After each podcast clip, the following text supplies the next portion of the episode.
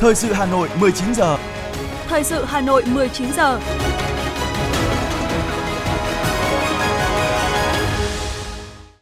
Bây giờ là chương trình thời sự của Đài Phát thanh Truyền hình Hà Nội, phát trực tiếp trên sóng phát thanh. Tối nay thứ tư, ngày 16 tháng 11 năm 2022, chương trình có những nội dung chính sau đây.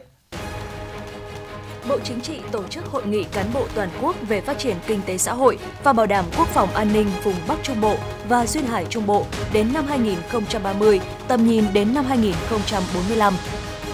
Chủ tịch nước Nguyễn Xuân Phúc và đoàn đại biểu cấp cao Việt Nam đã tới sân bay không quân Hoàng gia Thái Lan Don Muang, thủ đô Bangkok, bắt đầu thăm chính thức Vương quốc Thái Lan và tham dự hội nghị APEC lần thứ 29. Lãnh đạo thành phố tiếp xúc cử tri tại các quận huyện. Khai mạc triển lãm quốc tế công nghiệp thực phẩm Việt Nam 2022. Ngày 18 tháng 11 sẽ tiếp nhận cổ vật do Hoa Kỳ trao trả cho Việt Nam. Phần tin thế giới có những thông tin quân đội Pháp lên kế hoạch tập trận lớn vào năm 2023. Đường ống dầu Druba từ Ukraine đến Ba Lan hoạt động trở lại. Cảnh báo làn sóng lây nhiễm dịch COVID-19 thứ 8 tại Nhật Bản. Sau đây là nội dung chi tiết. Thưa quý vị và các bạn, sáng nay, Bộ Chính trị, Ban Bí thư đã tổ chức hội nghị cán bộ toàn quốc để phổ biến quán triệt những nội dung cơ bản của nghị quyết số 26 về phát triển kinh tế xã hội và bảo đảm quốc phòng an ninh vùng Bắc Trung Bộ và Duyên Hải Trung Bộ đến năm 2030, tầm nhìn đến năm 2045. Tổng Bí thư Nguyễn Phú Trọng đã có bài phát biểu quan trọng tại hội nghị. Tổng Bí thư nhấn mạnh, vùng Bắc Trung Bộ và Duyên Hải miền Trung bao gồm 14 tỉnh thành phố ven biển trực thuộc Trung ương từ Thanh Hóa đến Bình Thuận là vùng đất có truyền thống lịch sử đấu tranh cách mạng kiên cường, anh hùng vẻ vang, là địa bàn chiến lược đặc biệt quan trọng về chính trị, kinh tế, văn hóa xã hội, quốc phòng, an ninh và đối ngoại của cả nước, là mặt tiền của quốc gia, khúc ruột của Tổ quốc, là cửa ngõ ra biển cả, Nghị quyết 26 đã xác định rõ vị trí vai trò chiến lược đặc biệt quan trọng của vùng về chính trị, kinh tế, văn hóa xã hội, môi trường, quốc phòng, an ninh và đối ngoại, nhất là về kinh tế biển và quốc phòng an ninh biển đảo của Tổ quốc. Bộ Chính trị đặc biệt nhấn mạnh cần phải đổi mới mạnh hơn nữa tư duy phát triển, tạo sự đồng thuận thống nhất cao trong nhận thức và hành động – phát triển nhanh và bền vững vùng sao cho tương xứng với tiềm năng và lợi thế của vùng và từng địa phương trong vùng. Phần đấu đến năm 2030, vùng Bắc Trung Bộ và Duyên Hải miền Trung phải là vùng phát triển năng động, nhanh, mạnh và bền vững hơn nữa về kinh tế biển, có kết cấu hạ tầng kinh tế xã hội đồng bộ hiện đại, có khả năng chống chịu cao trong phòng chống thiên tai và thích ứng có hiệu quả với biến đổi khí hậu. Có một số trung tâm công nghiệp dịch vụ, hợp tác quốc tế lớn của cả nước – với các khu kinh tế ven biển và hệ thống đô thị ven biển đạt chuẩn quốc gia và khu vực, là cửa ngõ ra biển của vùng Tây Nguyên và nước bạn Lào, là nơi các giá trị văn hóa lịch sử và hệ sinh thái biển đảo, rừng được bảo tồn và phát huy. Đời sống vật chất và tinh thần của nhân dân không ngừng được nâng cao, quốc phòng an ninh được tăng cường, chủ quyền biển đảo được bảo vệ vững chắc, các tổ chức đảng, hệ thống chính trị vững mạnh, khối đại đoàn kết toàn dân được tăng cường. Tổng Bí thư đề nghị, ngay sau hội nghị này, các cấp ủy và tổ chức đảng ở Trung ương và các cấp các ngành, các cơ quan đơn vị trong toàn hệ thống chính trị của các địa phương trong vùng cần phải khẩn trương xây dựng kế hoạch hành động, chương trình học tập quán triệt và triển khai thực hiện nghiêm túc nghị quyết gắn với việc tiếp tục đẩy mạnh thực hiện nghị quyết đại hội 13 của Đảng và nghị quyết đại hội Đảng bộ các tỉnh, quyết tâm thực hiện thắng lợi nghị quyết 26 của Bộ Chính trị, tạo ra bước chuyển biến mới có tính đột phá trong việc phát triển kinh tế xã hội và bảo đảm quốc phòng an ninh trên vùng Bắc Trung Bộ và Duyên Hải Trung Bộ theo tinh thần cả nước vì Bắc Trung Bộ và Duyên Hải Trung Bộ, Bắc Trung Bộ và Duyên Hải Trung Bộ vươn lên cùng cả nước và vì cả nước. Vào khoảng 11 giờ 40 phút trưa nay 16 tháng 11 theo giờ địa phương, Chủ tịch nước Nguyễn Xuân Phúc và phu nhân cùng đoàn đại biểu cấp cao nước Cộng hòa xã hội chủ nghĩa Việt Nam đã tới sân bay không quân Hoàng gia Thái Lan Don Muang, thủ đô Bangkok, bắt đầu thăm chính thức Vương quốc Thái Lan và tham dự hội nghị các nhà lãnh đạo kinh tế Diễn đàn Hợp tác Kinh tế Châu Á-Thái Bình Dương APEC lần thứ 29. Thủ tướng Prayut Chan-o-cha và phu nhân ra tận sân bay đón Chủ tịch nước Nguyễn Xuân Phúc và phu nhân. Lễ đón tại sân bay có đội tiêu binh danh dự quân đội Hoàng gia Thái Lan đứng hai bên thảm đỏ. Cùng lúc, 21 phát đại bác vang lên chào mừng. Đây là nghi thức đặc biệt thể hiện sự coi trọng của Thái Lan đối với chuyến thăm của Chủ tịch nước và phu nhân cùng đoàn cấp cao Việt Nam, đối tác quan trọng hàng đầu của Thái Lan trong khu vực ASEAN, khuôn khổ hợp tác Mekong, đồng thời cũng cho thấy vai trò chủ nhà Thái Lan, đối tác trách nhiệm tin cậy uy tín của Việt Nam trong diễn đàn hợp tác kinh tế APEC. Đón Chủ tịch nước cùng phu nhân và đoàn cấp cao Việt Nam tại sân bay còn có nhiều quan chức chính phủ và đại sứ Thái Lan tại Việt Nam, Nikolay Balankura. Về phía Việt Nam, có đại sứ Việt Nam tại Thái Lan cùng đông đảo cán bộ nhân viên đại sứ quán. Hội nghị các nhà lãnh đạo kinh tế Diễn đàn Hợp tác Kinh tế Châu Á-Thái Bình Dương lần thứ 29 được tổ chức tại Bangkok, Thái Lan. Qua hơn 30 năm hình thành và phát triển, APEC tiếp tục khẳng định là cơ chế liên kết kinh tế khu vực hàng đầu, khởi xướng và đi đầu thúc đẩy xu thế tự do hóa kinh tế, thương mại và đầu tư trong khu vực và trên thế giới, đóng góp quan trọng vào tăng trưởng kinh tế và duy trì hòa bình, ổn định, hợp tác và phát triển ở châu Á-Thái Bình Dương. Diễn đàn hiện có 21 nền kinh tế thành viên, trong đó bao gồm những nền kinh tế hàng đầu thế giới, Mỹ, Trung Quốc, Nhật Bản, 9 thành viên nhóm 20 nền kinh tế lớn G20 và nhiều nền kinh tế mới nổi, phát triển năng động, đại diện khoảng 38% dân số thế giới, đóng góp 61% GDP và 47% thương mại toàn cầu. Theo chương trình, trong thời gian chuyến thăm từ ngày 16 đến ngày 19 tháng 11, Chủ tịch nước và phu nhân sẽ có cuộc hội kiến với nhà vua Thái Lan và Hoàng hậu, hội đàm với Thủ tướng Thái Lan, chứng kiến lễ ký kết trao đổi một số văn kiện hợp tác giữa hai nước.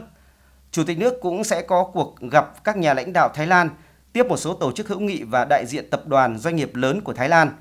Trong dịp này, Chủ tịch nước sẽ tham dự diễn đàn doanh nghiệp Việt Nam Thái Lan và một số hoạt động xúc tiến thương mại đầu tư giữa hai nước. Cũng theo chương trình, trong khuôn khổ tham dự tuần lễ cấp cao APEC lần thứ 29, Chủ tịch nước Nguyễn Xuân Phúc sẽ dự hội nghị CEO Summit, dẫn đầu đoàn Việt Nam dự các phiên họp quan trọng của hội nghị cấp cao APEC và có các cuộc gặp song phương với các nhà lãnh đạo APEC và các khách mời. Đoàn Việt Nam cũng tham dự tất cả các hoạt động lớn của tuần lễ cấp cao, tiếp xúc rộng rãi các đối tác quan trọng trong APEC và các tập đoàn doanh nghiệp lớn ở khu vực. Sáng nay, Hội thảo khoa học quốc tế về Biển Đông lần thứ 14 với chủ đề Biển Hòa bình phục hồi bền vững do Học viện Ngoại giao phối hợp tổ chức. Hội thảo có sự tham dự của 220 đại biểu trực tiếp và hơn 250 đại biểu đăng ký tham dự trực tuyến, trong đó có gần 40 diễn giả là các chuyên gia uy tín từ gần 20 quốc gia và từ các châu lục khác nhau. Diễn ra trong hai ngày 16 và 17 tháng 11 với 8 phiên thảo luận chính thức về các chủ đề đa dạng hội thảo sẽ định vị Biển Đông trong bối cảnh địa chính trị đang biến đổi, sự hiệu quả của các cấu trúc quản trị hiện hành và xem xét vai trò của Công ước Liên Hợp Quốc về luật biển sau 40 năm và tuyên bố về cách ứng xử của các bên trên Biển Đông sau 20 năm. Hội thảo cũng sẽ tập trung thảo luận việc thúc đẩy các thực tiễn tốt nhất để tìm kiếm cơ hội hợp tác từ xây dựng năng lực đối phó với các mối đe dọa phức tạp trên biển, xây dựng các quy định trong các lĩnh vực phi truyền thống và có liên hệ với nhau tới chủ đề thúc đẩy kinh tế xanh, đảm bảo chuỗi cung ứng bền vững. Sáng nay tại Hà Nội, Quân chủng Phòng không không quân đã tổ chức hội thảo khoa học Điện Biên Phủ trên không, ý chí và niềm tin tất thắng. Hội thảo đã rút ra những bài học bổ ích để tiếp tục kế thừa, phát huy và vận dụng trong sự nghiệp bảo vệ bầu trời của Tổ quốc. Hội thảo khoa học Điện Biên Phủ trên không, ý chí và niềm tin tất thắng tiếp tục khẳng định và làm sáng tỏ hơn nữa tầm nhìn chiến lược của Đảng và Chủ tịch Hồ Chí Minh trong việc lãnh đạo, chỉ đạo, xây dựng và phát triển lực lượng phòng không không quân nói chung, nghệ thuật tác chiến nói riêng – 50 năm qua, bài học kinh nghiệm từ thực tiễn chiến đấu với những chiến công oanh liệt của các thế hệ cha anh đã được quân chủng phòng không không quân tiếp tục được kế thừa, phát huy để áp dụng trong tình hình mới, góp phần hoàn thành thắng lợi mọi nhiệm vụ mà Đảng, Nhà nước và nhân dân giao phó, bảo vệ vững chắc vùng trời, chủ quyền thiêng liêng của Tổ quốc.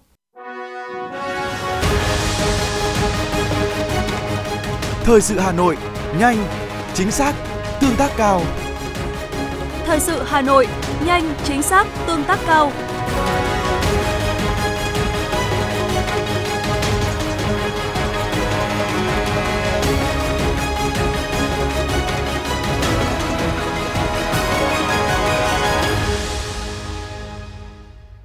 Tiếp tục là những thông tin quan trọng khác. Chiều nay, đoàn khảo sát của Ban chỉ đạo tổng kết nghị quyết số 23 do đồng chí Võ Văn Thưởng, Ủy viên Bộ Chính trị, Thường trực Ban Bí thư dẫn đầu đã làm việc với Ban Thường vụ Thành ủy Hà Nội về đánh giá 20 năm thực hiện nghị quyết số 23 của Ban chấp hành Trung ương Đảng khóa 9 về phát huy sức mạnh đại đoàn kết toàn dân tộc vì dân giàu, nước mạnh, xã hội công bằng, dân chủ văn minh. Cùng dự buổi làm việc, về phía Trung ương có Phó trưởng Ban Thường trực Ban Dân vận Trung ương Phạm Tất Thắng và lãnh đạo các ban ngành Trung ương. Về phía thành phố Hà Nội, có các đồng chí Đinh Tiến Dũng, Ủy viên Bộ Chính trị, Bí thư Thành ủy, Trưởng đoàn đại biểu Quốc hội thành phố Hà Nội, Nguyễn Thị Tuyến, Ủy viên Ban chấp hành Trung ương Đảng, Phó Bí thư Thường trực Thành ủy Hà Nội, Nguyễn Ngọc Tuấn, Phó Bí thư Thành ủy, Chủ tịch Hội đồng nhân dân thành phố, Nguyễn Văn Phong, Phó Bí thư Thành ủy, các đồng chí ủy viên Ban Thường vụ Thành ủy, Thường trực Hội đồng nhân dân, Ủy ban nhân dân thành phố, lãnh đạo các ban đảng thành ủy, lãnh đạo Ủy ban Mặt trận Tổ quốc và các đoàn thể của thành phố. Chúng tôi sẽ tiếp tục thông tin về buổi làm việc này trong chương trình thời sự sau. Nhân kỷ niệm 92 năm ngày thành lập Mặt trận Dân tộc Thống nhất Việt Nam, ngày truyền thống Mặt trận Tổ quốc Việt Nam 18 tháng 11 năm 1930, 18 tháng 11 năm 2022, Hôm nay, Ủy viên Trung ương Đảng, Phó Bí thư Thường trực Thành ủy Hà Nội Nguyễn Thị Tuyến dẫn đầu đoàn đại biểu Thành ủy Hà Nội đến chúc mừng Ủy ban Mặt trận Tổ quốc Việt Nam thành phố Hà Nội. Tại buổi gặp, Phó Bí thư Thường trực Thành ủy ghi nhận, biểu dương và đánh giá cao những kết quả mà Mặt trận Tổ quốc Việt Nam thành phố đã đạt được trong việc khơi dậy mạnh mẽ tinh thần đoàn kết của nhân dân, tương trợ giúp nhau vượt qua khó khăn, phát triển sản xuất, đặc biệt là hỗ trợ người nghèo, người có hoàn cảnh khó khăn. Nổi bật Tính đến đầu tháng 11 năm 2022, Quỹ vì người nghèo ba cấp đã tiếp nhận đăng ký ủng hộ với số tiền hơn 66,4 tỷ đồng. Phó Bí thư Thường trực Thành ủy Nguyễn Thị Tuyến cũng đánh giá cao những đóng góp của hệ thống mặt trận thủ đô trong những năm qua vào sự phát triển kinh tế xã hội, an ninh quốc phòng của thủ đô, phát huy rõ nét vai trò trong các công tác giám sát, phản biện, tập hợp và phát huy sức mạnh khối đại đoàn kết toàn dân tộc tiếp tục khẳng định vị thế chính trị, phát huy vai trò trung tâm, khối đại đoàn kết toàn dân tộc, vận động các tầng lớp nhân dân tích cực hưởng ứng các phong trào thi đua, cuộc vận động tham gia trách nhiệm và hiệu quả vào các nhiệm vụ của thành phố, Nhân kỷ niệm 92 năm ngày truyền thống Mặt trận Tổ quốc Việt Nam, Phó Bí thư Thường trực Thành ủy Nguyễn Thị Tuyến gửi lời thăm hỏi ân cần và những lời chúc mừng tốt đẹp nhất tới đội ngũ cán bộ Mặt trận Tổ quốc Việt Nam các cấp của thành phố. Phó Bí thư Thường trực Thành ủy tin tưởng mong muốn Ủy ban Mặt trận Tổ quốc Việt Nam thành phố Hà Nội sẽ tiếp tục phát huy truyền thống vẻ vang 92 năm qua nỗ lực làm tốt hơn nữa vai trò tập hợp khối đại đoàn kết toàn dân tộc, giữ gìn và phát huy mối quan hệ máu thịt của nhân dân với Đảng, làm tốt công tác giám sát phản biện xã hội, luôn là chỗ dựa tin cậy, kết nối niềm tin của nhân dân với Đảng, chính quyền. Thay mặt Ban Thường trực Ủy ban Mặt trận Tổ quốc Việt Nam thành phố, Chủ tịch Ủy ban Mặt trận Tổ quốc Việt Nam thành phố Nguyễn Lan Hương trân trọng cảm ơn sự quan tâm của Thường trực Ban Thường vụ Thành ủy, các ban đảng Thành ủy Hà Nội và khẳng định những thành tích mà Mặt trận Tổ quốc Việt Nam thành phố có được trong những năm qua là nhờ sự lãnh đạo sáng suốt của Thành ủy, sự ủng hộ đồng thuận của nhân dân đồng chí Nguyễn Lan Hương khẳng định sự quan tâm của thành phố và nhân dân chính là nguồn cổ vũ động viên đội ngũ cán bộ mặt trận không ngừng nỗ lực phấn đấu, thực sự là cán bộ nói cho dân hiểu, làm cho dân tin từ các hoạt động của mặt trận, qua đó phát huy sức mạnh của khối đoàn kết toàn dân trong việc tích cực tham gia xây dựng phát triển thủ đô. Sáng nay, Ủy viên Trung ương Đảng, Phó Bí thư Thường trực Thành ủy Hà Nội Nguyễn Thị Tuyến cùng các đại biểu Hội đồng Nhân dân thành phố ứng cử tại huyện Trương Mỹ đã tiếp xúc cử tri trước kỳ họp thứ 10 Hội đồng Nhân dân thành phố khóa 16, nhiệm kỳ 2021-2026. Phát biểu tại hội nghị, Phó Bí thư Thường trực Thành ủy Nguyễn Thị Tuyến thay mặt tổ đại biểu ghi nhận và tiếp thu toàn bộ kiến nghị của cử tri huyện Trương Mỹ để chuyển tới Hội đồng Nhân dân thành phố cũng như các cơ quan liên quan xem xét giải quyết. Trao đổi với cử tri về một số điểm nổi bật tại kỳ họp thứ 10 Hội đồng Nhân dân thành phố, Phó Bí thư Thường trực Thành ủy Nguyễn Thị Tuyến cho biết, tại kỳ họp này, Hội đồng Nhân dân thành phố sẽ xem xét 53 nội dung quan trọng, đáng chú ý là kế hoạch đầu tư công năm 2023, kết quả thu ngân sách năm 2022, phân bổ chỉ tiêu thu ngân sách năm 2023, nghị quyết về phân bổ nguồn thu, nhiệm vụ chi năm 2023, báo cáo về công tác cải cách hành chính của thành phố. Đây là những nội dung mà huyện cần lưu ý bám sát để triển khai trong những năm tới – Phó Bí thư Thường trực Thành ủy cũng thông tin đến cử tri huyện Trương Mỹ một số kết quả nổi bật của thành phố trong năm 2022, phương hướng nhiệm vụ năm 2023. Giải đáp một số kiến nghị đề xuất của cử tri huyện Trương Mỹ, Phó Bí thư Thường trực Thành ủy cho rằng hiện nay Hà Nội thiếu trên 10.000 biên chế giáo viên, thành phố đã dự kiến sẽ tuyển khoảng 2.400 người trong năm học 2022-2023 Tuy nhiên cũng cần xem xét trong bối cảnh thực hiện các chỉ đạo về giảm biên chế viên chức và tăng tự chủ ở các đơn vị sự nghiệp, đồng thời việc giao biên chế giáo viên cần phải trên cơ sở vị trí việc làm để tránh tình trạng nơi thừa nơi thiếu. Đối với kiến nghị của cử tri về một số dự án cụ thể liên quan đến công tác giải phóng mặt bằng quốc lộ 6, xây dựng chợ đường giao thông, cải tạo nghĩa trang, chiếu sáng tỉnh lộ 419, hỗ trợ tiêu thụ nông sản, Phó Bí thư Thường trực Thành ủy Nguyễn Thị Tuyến khẳng định sẽ tiếp thu đầy đủ, đồng thời giao nhiệm vụ cụ thể cho các sở ngành liên quan, Ủy ban nhân dân huyện Trương Mỹ kịp thời xem xét giải quyết. Chiều nay, Ủy viên Trung ương Đảng, Phó Bí thư Thành ủy, Chủ tịch Ủy ban nhân dân thành phố Trần Sĩ Thanh cùng các đại biểu Quốc hội thành phố đơn vị bầu cử số 10 đã trực tiếp tiếp xúc cử tri tại huyện Mê Linh và trực tuyến tới điểm cầu huyện Sóc Sơn sau kỳ họp thứ tư Quốc hội khóa 15, nhất trí và đánh giá cao chất lượng nội dung kỳ họp thứ tư của Quốc hội và kết quả trả lời của đoàn đại biểu Quốc hội trước kỳ họp. Cử tri huyện Mê Linh và huyện Sóc Sơn đã gửi 7 ý kiến với 8 nội dung. Tới đoàn đại biểu Quốc hội thành phố bao gồm việc xem xét các dự án và công tác kiểm tra giả soát, xử lý dứt điểm các dự án chậm triển khai trên địa bàn, giải pháp nâng cao chất lượng giáo dục, tình trạng một số giáo viên và y bác sĩ chuyển công tác từ công lập sang dân lập, chế độ tiền lương và quản lý giá cả, hạ tầng các khu công nghiệp,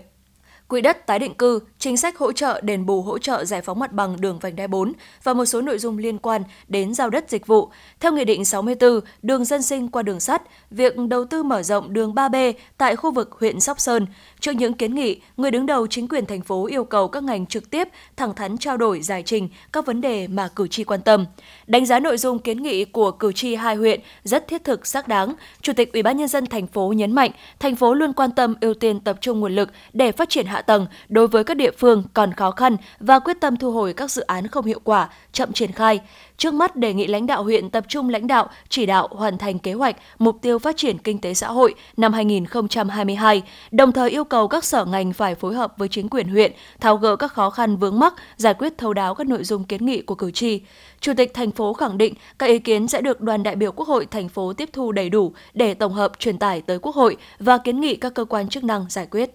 Sáng nay, Phó Bí thư Thành ủy, Chủ tịch Hội đồng nhân dân thành phố, Phó trưởng đoàn đại biểu Quốc hội thành phố Hà Nội Nguyễn Ngọc Tuấn cùng các đại biểu đơn vị bầu cử số 3 đã tiếp xúc cử tri các quận Nam Từ Liêm, Thanh Xuân, Cầu Giấy sau kỳ họp thứ tư Quốc hội khóa 15.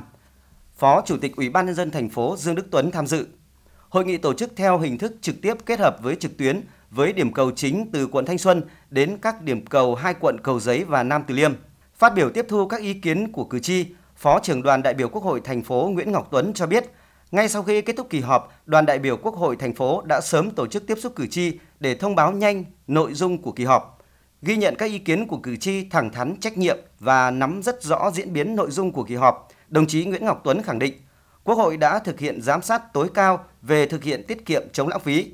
Đặc biệt, luật đất đai sửa đổi cũng được bàn bạc sôi nổi. Đây đều là những vấn đề cử tri quan tâm, tiếp tục kiến nghị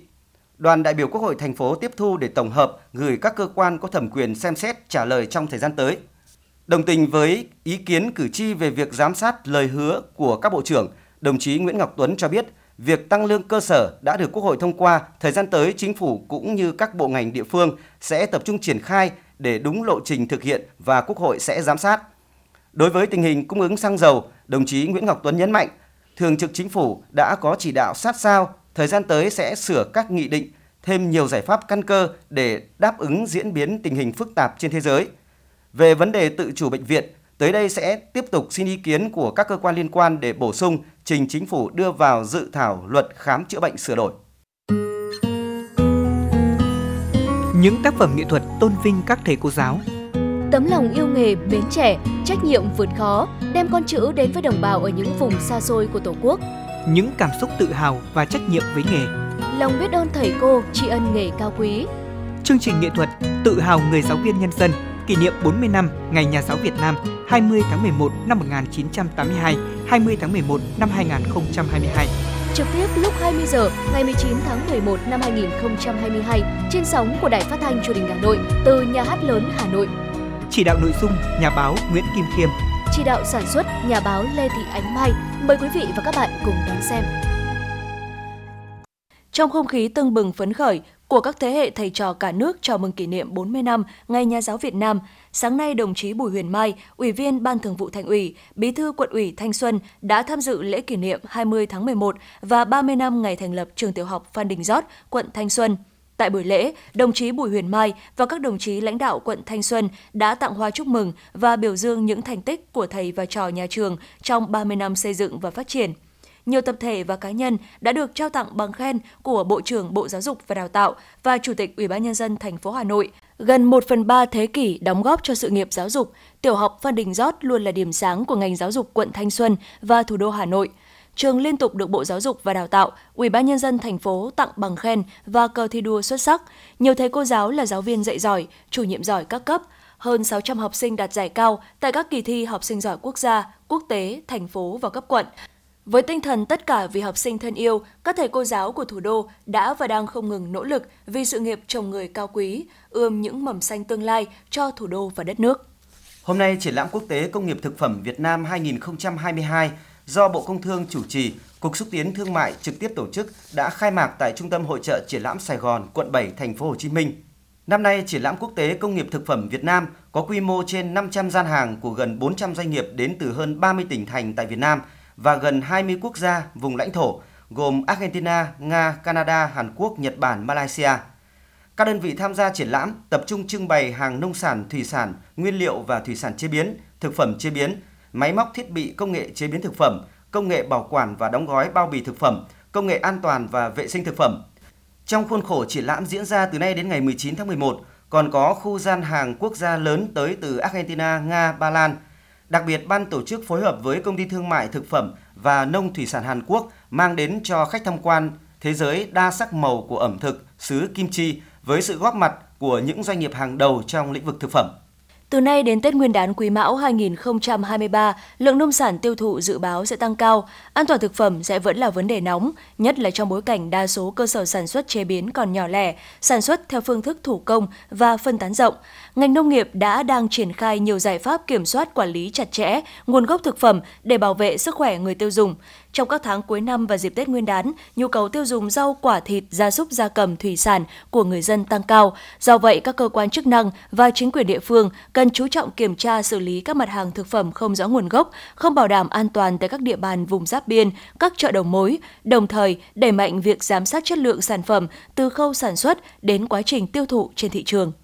Thường xuyên ăn thịt bò tái và rau sống, người phụ nữ 64 tuổi ở huyện Thanh Ngoai, Hà Nội bị đau bụng âm ỉ suốt một tuần và phải đến khám tại Bệnh viện Đặng Văn Ngữ, Viện Sốt rét ký sinh trùng Trung ương.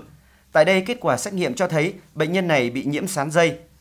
Để phòng bệnh sán dây, theo Cục Y tế Dự phòng, người dân cần tuân thủ vệ sinh phòng bệnh gồm vệ sinh cá nhân, không ăn thịt bò, lợn tái hoặc chưa được nấu chín. Cùng với đó, thực hiện ăn chín, uống chín, ăn rau sống phải rửa sạch dưới vòi nước. Ngoài ra, cần quản lý và xử lý nguồn phân tươi hợp lý, tránh gieo rắc mầm bệnh ra môi trường. Thưa quý vị và các bạn, trong những năm vừa qua, Hà Nội đã có nhiều chính sách ưu đãi thúc đẩy phát triển nông nghiệp, hướng tới một nền nông nghiệp hiện đại, sản xuất hàng hóa quy mô lớn có thương hiệu và giá trị ngày một cao. Bên cạnh các khâu như đầu tư con giống, ngành nông nghiệp Hà Nội còn khuyến khích các doanh nghiệp đầu tư cho khâu chế biến. Với diện mạo hiện đại, nhiều sản phẩm của ngành chăn nuôi thủ đô đã có mặt trong hệ thống các siêu thị lớn trên cả nước, chiếm lĩnh thị trường ở phân khúc khách hàng chung và cao cấp. Thời gian gần đây trên địa bàn thành phố Hà Nội, nhiều doanh nghiệp đã đầu tư hàng chục đến hàng trăm tỷ đồng xây dựng nhà máy chế biến, kho lạnh, kho bảo quản, góp phần nâng cao giá trị sản phẩm nông nghiệp và giải quyết việc làm cho hàng nghìn lao động. Theo thống kê của Sở Nông nghiệp và Phát triển Nông thôn thành phố, toàn Hà Nội hiện có hơn 400 cơ sở chế biến nông sản, trung bình mỗi tháng cung cấp ra thị trường khoảng 1.000 tấn sản phẩm. Để giảm tổn thất cho các sản phẩm nông nghiệp sau thu hoạch, ngành nông nghiệp Hà Nội đã và đang triển khai nhiều giải pháp thúc đẩy phát triển hợp tác xã trong vai trò là cầu nối giữa doanh nghiệp chế biến với hộ nông dân, tạo thành một chuỗi liên kết bền vững từ sản xuất đến tiêu thụ sản phẩm. Cùng với việc đầu tư công nghệ chế biến sâu, doanh nghiệp đã thay đổi nhận thức về quản lý và giám sát an toàn thực phẩm trong toàn bộ quy trình sản xuất, đồng thời xây dựng nguồn lao động trẻ có khả năng tiếp thu khoa học kỹ thuật. Hiện tại, việc chế biến nông sản đã và đang giải quyết việc làm cho hàng nghìn lao động ở khu vực nông thôn. Ông Võ Việt Dũng, Tổng Giám đốc Công ty Cổ phần Tập đoàn Chế biến Nam Hà Nội cho biết. Xây nhà máy mổ thì ở ngoài cái việc mà để sản xuất ờ, trên dây chuyền để sản ờ, để giết mổ sạch thì chúng tôi đã xây dựng một nguyên liệu như nhà nhân trước chúng tôi đã kết hợp với tập đoàn Hớt là xây dựng được 25 trang trại từ ngáp cho bà con với tổng cộng đàn tầm độ à, 50.000 con để làm chuyên nuôi những heo. Tập đoàn Hớt họ cũng hỗ trợ cho về kỹ thuật để cho khi sản phẩm ra của chúng tôi chúng ta thứ nhất là tăng được năng suất hai là đảm bảo được cái độ vệ sinh thú y và an toàn thực phẩm để đưa ra những sản phẩm uh, chất lượng tốt nhất uh, ra thị trường cũng như là giá cả có thể cạnh tranh được. Khi tham gia vào chuỗi thì uh, thứ nhất là uh, về vấn đề là đầu ra là bà con không phải lo cái việc là, là khi nuôi lợn heo lớn lên thì chúng tôi sẽ bán cho ai thứ hai cái giá thì trước chúng tôi đang cũng đang cam kết là bán sẽ mua bằng giá tốt nhất cho thị trường cho bà con Hoạt động theo mô hình chuỗi liên kết và đầu tư cơ sở giết mổ để bán ra thị trường các sản phẩm chăn nuôi đã qua sơ chế Organic Green đang từng bước định hình cho mình phân khúc khách hàng ổn định. Ngay từ khi thành lập chuỗi, đơn vị đã định hướng tới bán sản phẩm đóng gói, dán tem nhãn. Công đoạn đóng gói sẽ giúp cho miếng thịt được cách ly với không khí và vi khuẩn. Điều này sẽ góp phần làm chậm phân hủy của sản phẩm, giúp kéo dài thời gian bảo quản, tăng độ tươi ngon và vệ sinh an toàn thực phẩm. Miếng thịt cũng được giữ lâu hơn. Hiện nay mỗi ngày chuỗi Organic Green cung cấp ra thị trường vài tấn thịt lợn cấp đông sâu. Tất cả các sản phẩm đều có tem nhãn và truy xuất nguồn gốc được rõ ràng. Ông Nguyễn Văn Chữ, Chủ tịch chuỗi Organic Green cho biết. Khâu mà sau giết mổ đó là chế biến thì chuỗi đã làm rất tốt cái khâu này. Tất cả là chuỗi đã làm theo tiêu chuẩn của châu Âu và đặc biệt là có hai cái cái công đoạn mà sau giết mổ đó là sơ chế và chế biến sâu và hai cái này là sẽ giúp cho cái sản phẩm đến người tiêu dùng để truy xuất được cái nguồn gốc và đảm bảo được cái tiêu chuẩn. Thứ nhất là an toàn vệ sinh thực phẩm. Thứ hai là vấn đề là tiện ích. Thứ ba là cái cái, cái thị hiếu đáp ứng cái thị hiếu người tiêu dùng và đặc biệt là đáp ứng được cái văn hóa ẩm thực của người Việt Nam này. Đặc biệt như là trẻ em thì thích ăn xúc xích và ở các mâm cỗ của các nơi tổ chức sự kiện thì thường là có sự hiện diện của của đĩa giò ở trên mâm cỗ. Tuy nhiên với cơ chế chính sách tạo điều kiện cho doanh nghiệp đầu tư vào lĩnh vực này cũng chưa nhiều, số doanh nghiệp của Hà Nội tham gia vào lĩnh vực chế biến vẫn còn khiêm tốn. Trước những đòi hỏi của quá trình hội nhập để ngành nông nghiệp thủ đô phát triển xứng tầm, Hà Nội đặt ra mục tiêu đến năm 2025 có 50% số cơ sở sơ chế chế biến các sản phẩm rau củ quả, thịt, trứng sữa sử dụng máy móc trang thiết bị hiện đại, áp dụng công nghệ cao, bảo quản sản phẩm theo quy trình quản lý chất lượng tiên tiến. Đến năm 2030, thành phố sẽ hình thành 15 cơ sở chế biến nông sản gắn với chuỗi giá trị áp dụng công nghệ hiện đại, có năng lực cạnh tranh, đáp ứng yêu cầu của thị trường trong nước và xuất khẩu. Đồng thời phát triển một khu phức hợp chế biến, bảo quản kiểm định một cửa – để có thể đạt được mục tiêu nêu trên, trong thời gian tới, Hà Nội sẽ cơ cấu lại ngành chế biến sản phẩm nông nghiệp theo hướng gắn với phát triển vùng nguyên liệu tập trung tiêu thụ sản phẩm. Về phía các doanh nghiệp cần tổ chức liên kết sản xuất trong chuỗi giá trị sản xuất, chế biến, tiêu thụ sản phẩm để nâng cao khả năng cung cấp nguyên liệu cho khâu chế biến, bảo đảm đủ số lượng, chất lượng, ổn định mặt hàng, đáp ứng nhu cầu ở trong nước cũng như xuất khẩu.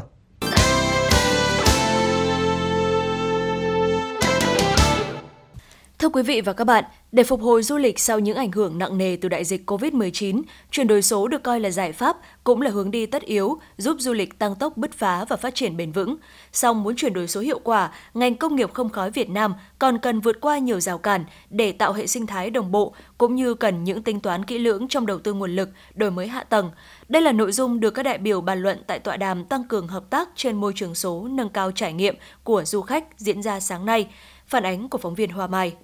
Trước sự lên ngôi của du lịch trực tuyến và xu hướng sử dụng những giải pháp không chạm của du khách, đặc biệt ở giai đoạn sau đại dịch, chuyển đổi số đang trở thành lựa chọn sống còn của những tổ chức, cá nhân kinh doanh, du lịch nếu muốn tồn tại, phát triển trong thời kỳ cách mạng 4.0. Nhận thức về chuyển đổi số đang có sự thay đổi rõ nét. Không chỉ các doanh nghiệp lớn mà còn nhiều doanh nghiệp nhỏ và vừa cũng tích cực triển khai chuyển đổi số dưới nhiều hình thức để tăng cường năng lực cạnh tranh khi trở lại đường đua du lịch – Ông Hà Văn Siêu, Phó Tổng cục trưởng Tổng cục Du lịch nhận định. Thứ nhất là cần phải xây dựng một cái hệ thống cơ sở dữ liệu quốc gia về du lịch từ trung ương đến địa phương. Thứ hai là tăng cường ứng dụng công nghệ trong công tác xúc tiến quảng bá du lịch đối với cả cơ quan quản lý điểm đến và đối với doanh nghiệp. Thứ ba là việc ứng dụng công nghệ vào phát triển sản phẩm du lịch tạo ra những cái trải nghiệm mới những cái sản phẩm uh, có hàm lượng trí tuệ nhân tạo hàm lượng công nghệ cao để nâng cao những cái, cái trải nghiệm cho du khách. Thứ tư là đẩy mạnh hoạt động giao dịch thương mại điện tử trong lĩnh vực du lịch. Có thể nói đây là lĩnh vực mà các cái doanh nghiệp đang ứng dụng rất là mạnh mẽ và hiệu quả thúc đẩy quá trình ờ, giao dịch điện tử một cách hiệu quả nhanh chóng và Ờ, đạt được nhiều các cái mục tiêu thứ năm là tăng cường công tác đào tạo bồi dưỡng nhân lực về ứng dụng công nghệ trên môi trường số đẩy mạnh hợp tác chặt chẽ hơn nữa giữa ngành du lịch với công ngành công nghệ thông tin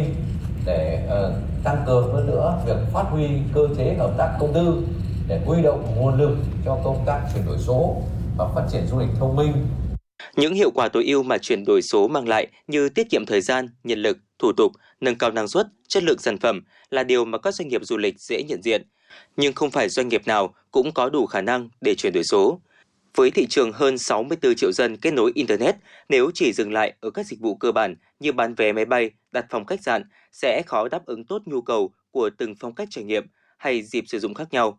Bà Huỳnh Thị Mai Thi, giám đốc của Traveloka Việt Nam cho biết, việc tăng cường hợp tác trên môi trường số nâng cao trải nghiệm của du khách cũng là yếu tố quan trọng thu hút lượng khách quốc tế đến Việt Nam trong thời gian tới. Với nền tảng là một công ty công nghệ, Traveloka đang nỗ lực thực hiện cam kết hỗ trợ chính phủ và các đối tác hướng tới chuyển đổi số và phát triển bền vững trong lĩnh vực du lịch.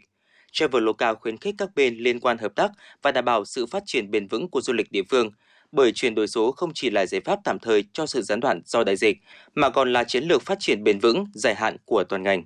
bởi vì khi mà mình muốn đồng hành cùng phát triển thì phải có ờ, như hồi nãy nói 90% doanh nghiệp mình, một doanh nghiệp vừa và nhỏ, thì bản thân doanh nghiệp vừa và nhỏ thì họ không có đủ công nghệ hay là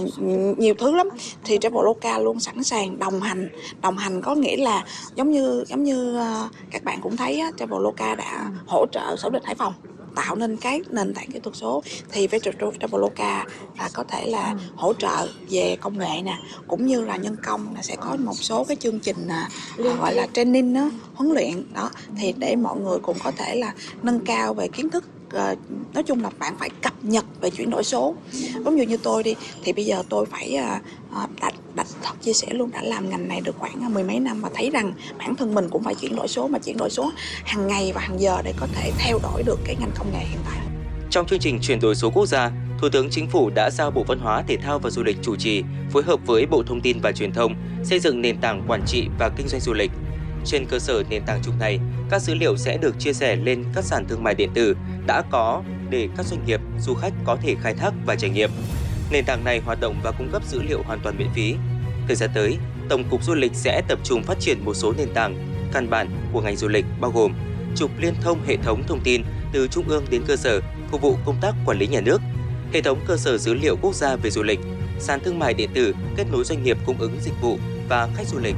hệ thống các kênh truyền thông quảng bá du lịch Việt Nam trên nền tảng số, đồng thời huy động sự tham gia của các nhà đầu tư chiến lược, các tập đoàn lớn, nhất là trong triển khai marketing số, phát triển sản phẩm mới, thiết kế các nền tảng thương mại điện tử, tăng cường đào tạo, bồi dưỡng nhân lực trong ngành du lịch, nâng cao kiến thức, kỹ năng và hiểu biết về công nghệ, chuyển đổi số và đồng hành với phong trào khởi nghiệp sáng tạo, tạo sân chơi cho các doanh nghiệp trẻ, đóng góp các ý tưởng mới mẻ cho phát triển du lịch.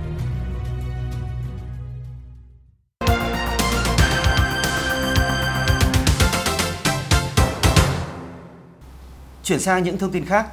Thưa quý vị và các bạn, nhiều người cho rằng mũi truyền bệnh sốt xuất huyết chỉ sinh sản ở môi trường ao tù, nước bẩn nên lơ là dọn dẹp vệ sinh những vật dụng chứa nước sạch ngay trong chính ngôi nhà của mình. Đây là hiểu biết sai lầm mà người dân cần phải thay đổi để phòng chống sự lây lan của dịch bệnh sốt xuất huyết hiện nay.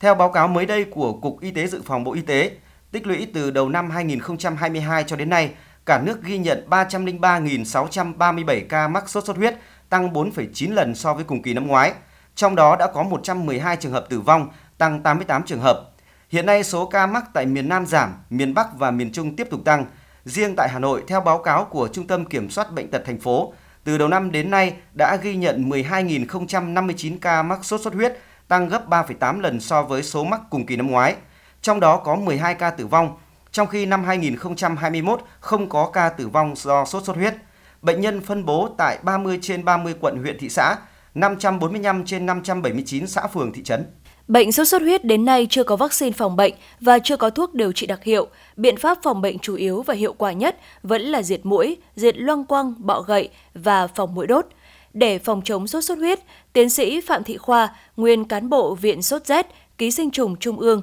cũng đưa ra lưu ý, đặc điểm của mũi sốt xuất huyết là chỉ hoạt động vào ban ngày nên mỗi người dân cần chú ý hạn chế mở cửa lúc sáng sớm để phòng mũi vào nhà. Đây cũng là thời điểm mũi hoạt động mạnh nhất, còn trong khoảng thời gian từ 10 giờ đến 16 giờ, khi có nắng lên là muỗi ít hoạt động hơn. Ngoài ra khoảng thời gian nhập nhọn tối, muỗi có thói quen bay vào nhà để tìm nơi trú ngụ nên cũng hạn chế mở cửa ở thời điểm này. Bên cạnh đó, để loại bỏ hoàn toàn mũi gây bệnh, Phó Giám đốc CDC Hà Nội Khổng Minh Tuấn khuyến cáo người dân nên chú ý kiểm tra mỗi tuần một lần các vật dụng trong nhà như bình hoa lâu ngày chưa thay nước, các thùng lu, mái sau nhà ít sử dụng, các mảnh vỡ, chai lọ bể, phế phẩm, gáo dừa, các dụng cụ chứa nước cho gà uống, các vận dụng trữ nước ngoài vườn cần được lật úp. Loại bỏ môi trường sinh sôi, phát triển của mũi là biện pháp phòng bệnh căn cơ lâu dài, hiệu quả và tiết kiệm nhất.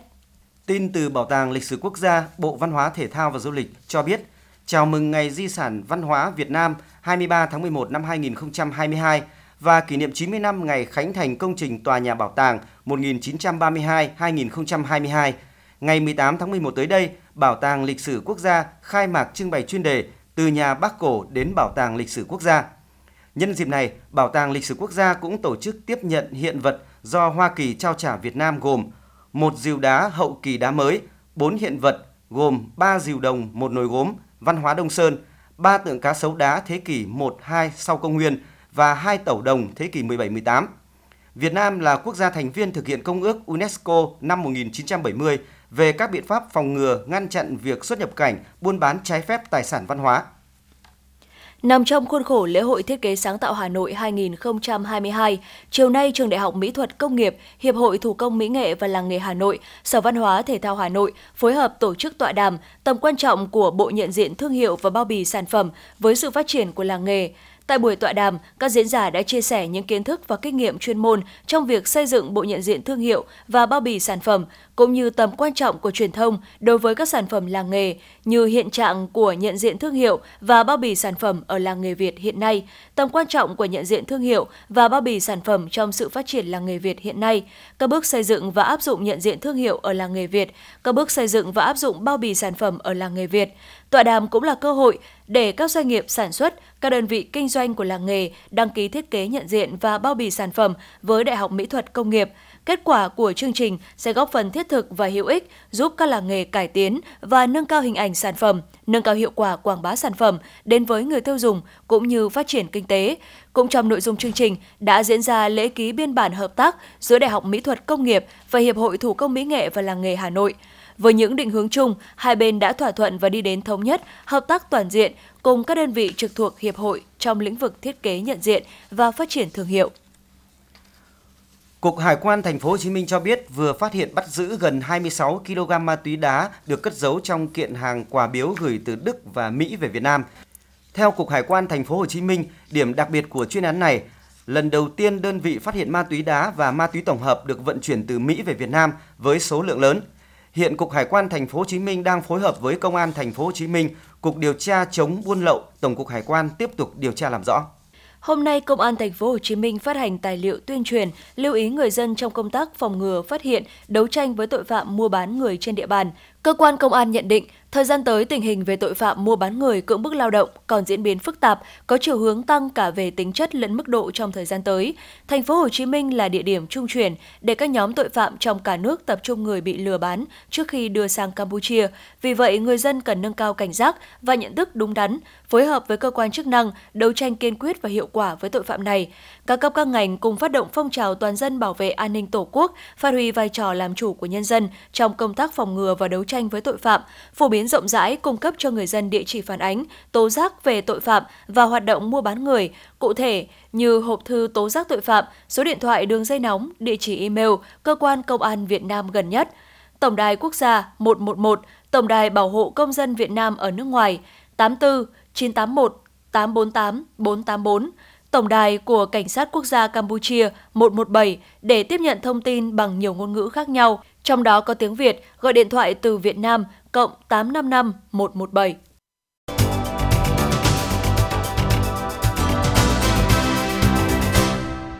Tin thế giới Pháp cho biết nước này đang lên kế hoạch trong nửa đầu năm 2023 tiến hành cuộc tập trận lớn nhất từ trước đến nay với sự tham gia của 12.000 binh sĩ bao gồm cả các đồng minh trong Tổ chức Hiệp ước Bắc Đại Tây Dương NATO. Cuộc tập trận mang tên Orion sẽ có sự tham gia của các đồng minh NATO như Mỹ, Đức, anh, Bỉ, Italia, Tây Ban Nha, với kịch bản giả định một cuộc xung đột lớn với một quốc gia không xác định.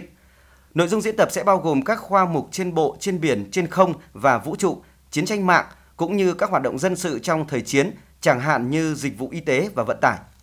27 quốc gia thành viên của Liên minh châu Âu sẽ phân bổ thêm 72 tỷ euro cho chi tiêu quốc phòng đến năm 2025. Ông Borrell cho biết, mục đích của gói ngân sách bổ sung này là bù vào khoản cắt giảm chi tiêu quốc phòng do khủng hoảng tài chính trước đây. Đây là kế hoạch phục hồi sau nhiều năm cắt giảm chi tiêu quốc phòng nhằm bảo đảm các lực lượng vũ trang của khối thực sự có đủ khả năng sẵn sàng đối mặt với những thách thức Đồng thời, ông Borrell cũng kêu gọi các nước thành viên EU nên dành 35% chi tiêu quốc phòng của họ cho các dự án hợp tác chung của khối, thay vì ở mức 18% như hiện nay.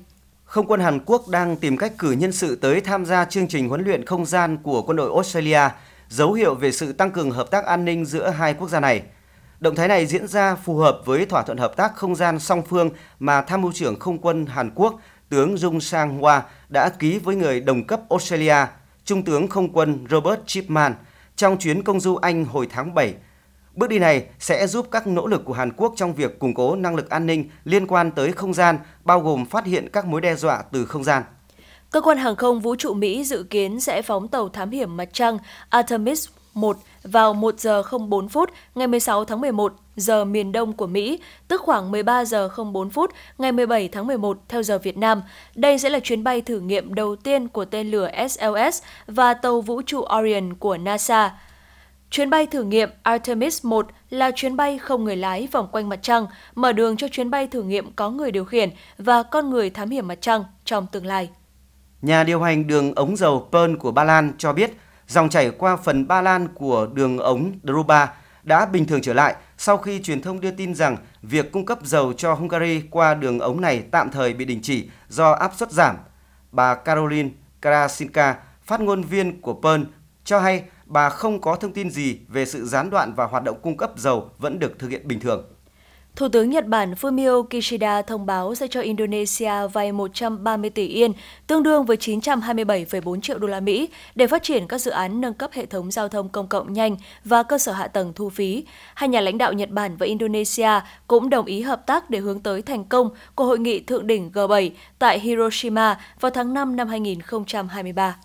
Nhật Bản vừa đưa ra cảnh báo nguy cơ bùng phát làn sóng lây nhiễm thứ 8 dịch COVID-19 tại nước này.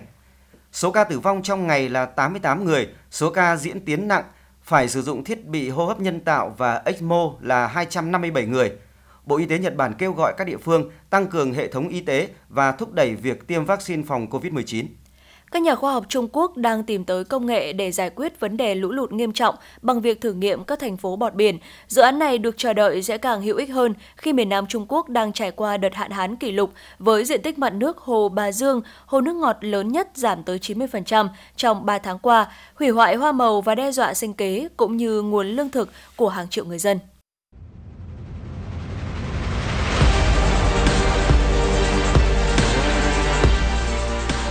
Bản tin thể thao. Bản tin thể thao.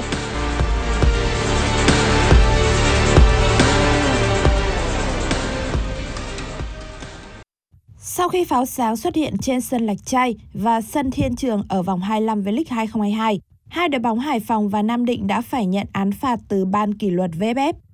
Cụ thể, câu lạc bộ Hải Phòng bị phạt 70 triệu đồng do vi phạm công tác tổ chức để khán giả đốt nhiều quả pháo sáng ở thời điểm của trận đấu Hải Phòng thắng Sông Lam Nghệ An 2-0. Trong khi đó, câu lạc bộ Nam Định bị phạt 20 triệu đồng do vi phạm công tác tổ chức để khán giả đốt pháo sáng trong sân vận động trong trận đấu Nam Định thắng Sài Gòn FC 3-0. Hiện tại Hải Phòng đã thi đấu đủ 24 trận và sẽ nghỉ ở vòng đấu cuối. Đội bóng đất cảng trở thành Á quân V-League 2022. Nam Định trụ hạng sau trận thắng Sài Gòn FC 3-0 và sẽ tới làm khách của Sông Lam Nghệ An ở vòng cuối V-League 2022 diễn ra vào lúc 17 giờ ngày 19 tháng 11. Do không kịp bình phục chấn thương, tiền đạo Sadio Mane sẽ bỏ lỡ trận đầu tiên của đội tuyển Senegal tại World Cup 2022. Đó là trận đại diện châu Phi đụng độ với Hà Lan vào 23 giờ ngày 21 tháng 11 tới. Cách đây một tuần, Mane bị chấn thương trong trận Bayern Munich thắng Werder Bremen với tỷ số 6-1 tại Bundesliga. Cựu tiền đạo câu lạc bộ Liverpool bị chấn thương vùng đầu xương mác ở chân phải. Mane mới cùng đội tuyển Senegal đoạt chức vô địch châu Phi hồi tháng 2 năm nay. Tính đến thời điểm hiện tại, anh đã có 93 lần khoác áo đội tuyển quốc gia và ghi 34 bàn thắng. Theo lịch trình thì sau trận đấu với Hà Lan, đội tuyển Senegal sẽ lần lượt so tài với đội tuyển chủ nhà Qatar và Ecuador tại vòng bảng World Cup 2022 vào các ngày 25 tháng 11 và 29 tháng 11 tới.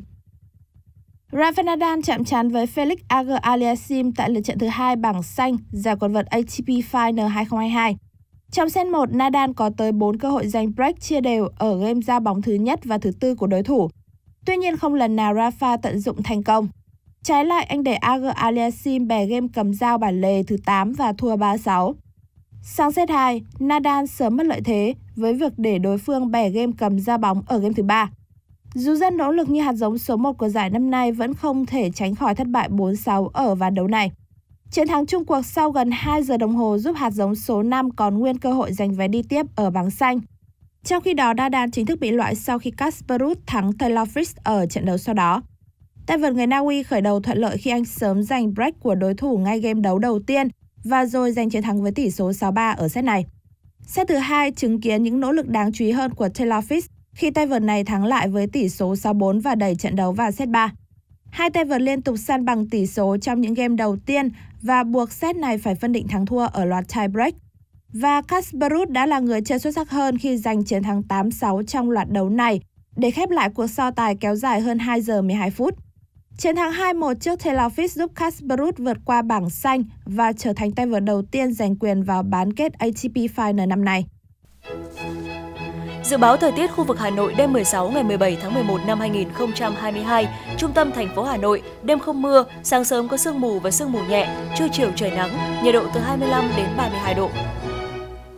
Quý vị và các bạn vừa nghe chương trình Thời sự tối của Đài Phát thanh Truyền hình Hà Nội. Chỉ đạo nội dung Nguyễn Kim Khiêm, chỉ đạo sản xuất Nguyễn Tiến Dũng, tổ chức sản xuất Trà My. Chương trình do biên tập viên Nguyễn Hằng, phát thanh viên Vương Chuyên Thu Minh và kỹ thuật viên Quốc Hoàn thực hiện. Thân ái chào tạm biệt và hẹn gặp lại quý vị thính giả vào chương trình Thời sự 6 giờ sáng mai.